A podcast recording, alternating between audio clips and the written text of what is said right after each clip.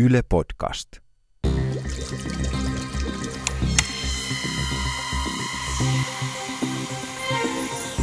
Tiede Ykkönen podcast. No mitä siellä solun sisällä sitten tapahtuu puun rungossa, joka näyttää tuommoiselta kuivalta pökkelöltä. Tuossa niitä törröttelee tien vieressä rivissä, vaikka kuinka. No, siinä on isoja eroja, jos verrataan, verrataan johonkin eteläisempään peru olevaan kasviin.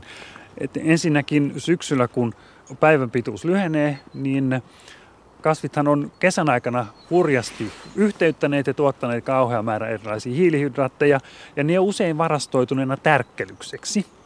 Tietysti osa voidaan muuttaa rasvoiksi, mutta aika paljon kasveissa varastoidaan tärkkelyssä. Sokerit on helppo muuttaa tärkkelykseksi ja, ja niitä voidaan varastoida. No sitten kun syksy lähenee, niin näitä tärkkelysvarastoja aletaankin muuttaa takaisin liukoisiksi sokereiksi. Ja liukoiset sokerit on tietysti siinä hyviä, että ne alentaa solun osmottista potentiaalia. Eli ihan sama kuin me lisätään vaikka veteen sokeria ja katsotaan sen jäätymispistettä, niin se jäätymispistehän laskee. Kestää Ja paremmin kylmää, kestää- pakkasneste. Se on vähän, vähän niin kuin pakkasnestettä. Kasveissa on vähän muitakin yhdisteitä, jotka toimii samalla tavalla, mutta sokerit on ehkä tärkeimpiä. Niin se jäätymispiste laskee, mutta sehän ei laske hirveän paljon. Et vaikka me nyt lisätään aika reilusti sokeria liuokseen, niin se jäätymispiste laskee ehkä jonnekin miinus viiteen asteeseen, mutta ei hirveän paljon sen alemmaksi. Et se ei suorasta, suoranaan sellaisenaan niin auta siihen pakkasen sietoon. Mutta silloin tärkeä tehtävä siinä, että kun siellä soluissa tai solukoissa alkaa tapahtua jäätymistä, niin ne jääkiteet ei muodostukaan sinne solujen sisälle, vaan ne muodostuu sinne solujen välille. Ja silloin siinä on sokerit pitää ne solun sisällöt jäätymättöminä ja jääkiteet muodostuu sinne väliin ja ne kasvaa pikkuhiljaa ne jääkiteet ja ne imee vettä sieltä soluista, jotka kutistuu. Ja niinpä esimerkiksi tuolla havupuin neulasissa keskellä talvea, niin solut on semmoisia pienen pieniä rusinoita siellä, siellä soluseinän keskellä. välit. Ja valtavan suuret välit, jotka on täynnä jääkiteitä. Ja tällä, tällä tavalla ne selviytyy sitten siitä talven kylmyydestä. Eli se on vähän niin kuin, että tiili seinässä, niin tuota, se tiili menisi kasaan ja se ö, laaste siinä välissä niin turpoo niiden jääkiteiden takia. Se imasee itsensä sen veden ja jään. Kyllä, kyllä, näin voidaan, voidaan ajatella. No miten se pysyy kasassa semmoinen puu, mikä kutistaa ne solut pieniksi ja sitten se rakennehan on ihan sitten sellaista, se, sehän on kuin jotain sammakon kutua, kun siellä on sellaisia pieniä pipanoita, vaan eihän ne ole kiinni toisissaan siellä välissä on jotain mähnää.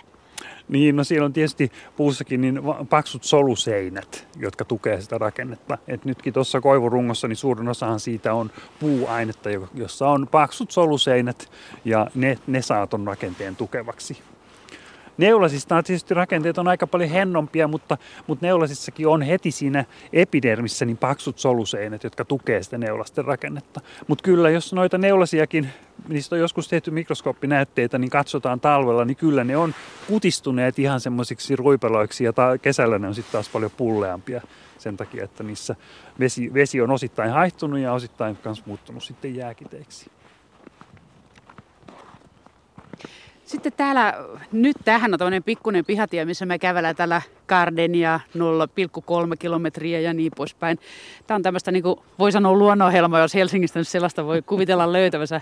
Vanha kaupungin Lahti 0,8 ja äh, Samma på svenska, niin tuota, Viikin tutkimustilan opaskyltti tuossa vieressä, niin tähän nyt ei ole hirveän vilkkaasti liikennöityä tietä, mutta kun sitten tuossa vieressä on aikamoinen trafiikki, niin mikä siinä on niksinä, että jos siinä sattuu sen vilkasliikenteisen tien varrella olemaan puuistutuksia, niin ne sitten pysyy vihreänä melkein jouluun saakka. Mitäs ne meinaa, professori Kurt Fagerstedt? No, tähän vihreänä pysymiseen vaikuttaa hirveän monet seikat. Ja yksi tietysti on se, että, että liikenteen seassa niin on paljon ravinteita. Sieltä tulee pakokaasuista ravinteita ja muutenkin ehkä ihmiset tuo sinne kaiken näköistä ravinnetta. Ja typpiravinteet on sellaisia, jotka pitää kasvit aika pitkään vihreinä. Tämä on yksi tekijä. Ja sitten toinen tekijä, mikä on aika jännä, niin on se, että, että meidän teiden ja katujen varsin on aika usein katuvalaistusta. Ja nyt tämä katuvalaistus on semmoinen tekijä, joka vaikuttaa niiden puiden päivänpituuden aistimiseen. Ja niinpä, jos meillä on katuvalaistus, joka pidentää päivää huomattavasti, niin silloin ne puut ei tajuakaan sitä, että talvi on tulossa, kun päivä on näin pitkä ja ne säilyy vihreämmällä paljon pidempään. Ja mä huomasin tämän kerran lomalla Kanarian saarilla, että siellä oli noita, noita joulutähtiä istutettuna riviin tienvarsille. Ja kaikkien katulampujen alla ne joulutähdet ei kukkineet ja muualla ne kukki. Kun joulutähtien on semmoinen, että se vaatii sen lyhyen päivän, että se alkaisi kukkia, sopivan valojakson.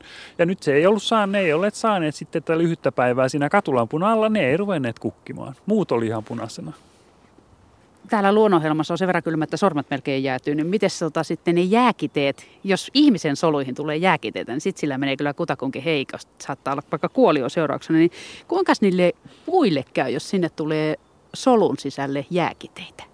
Joo, tässä nyt on iso ero siinä, että onko se kasvi sopeutunut tänne meidän ilmastoon vai eikö.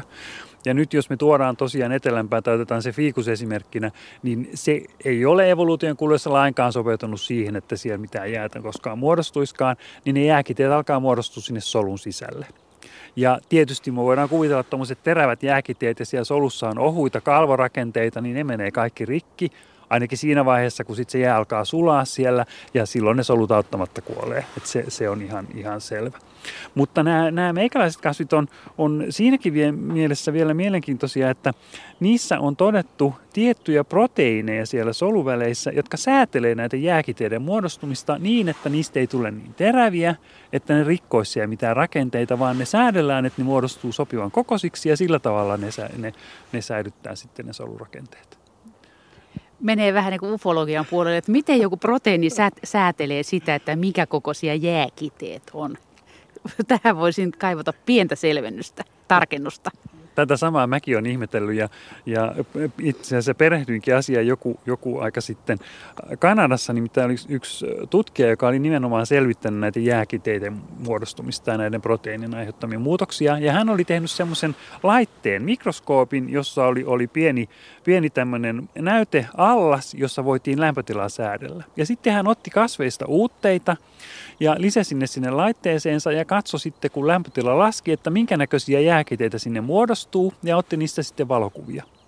Ja ilmeisesti nämä proteiinit keskittyy siihen syntyvän jääkiteen ympärille ja säätelee sitä, että miten vesimolekyylit siihen jääkiteeseen kiteytyy ja sillä tavalla säätelee sen muodostumista. Ja tämä pystyttiin näkemään ihan siellä mikroskoopin alla näistä, näistä jääkiteistä ja niiden muodostumisesta, niin on havaittu, että nämä, nämä jäätymistä säätelevät proteiinit, ne on semmoisia, jotka indusoituu syksyllä, että niitä ei ole siellä koko ajan. Että kun, kun päivän pituus lyhenee, niin sitten kasvit rupeaa aktivoimaan niitä geenejä, jotka tuottaa nimenomaan näitä proteiineja sinne talven ajaksi. Samanaikaisesti ne tietysti tuottaa kaiken näköisiä muitakin entsyymejä, jotka vaikuttaa esimerkiksi siihen, että tärkkelys muutetaan sokeriksi tai syntyy muita näitä jäätymistä estäviä rakenteita. Esimerkiksi proliini, proliini aminohappo on semmoinen ja samaten beta-glyseini on semmoinen yhdiste, joka, joka myös vaikuttaa siihen, että solut ei jäädy tai solun sisältö ei jäädy.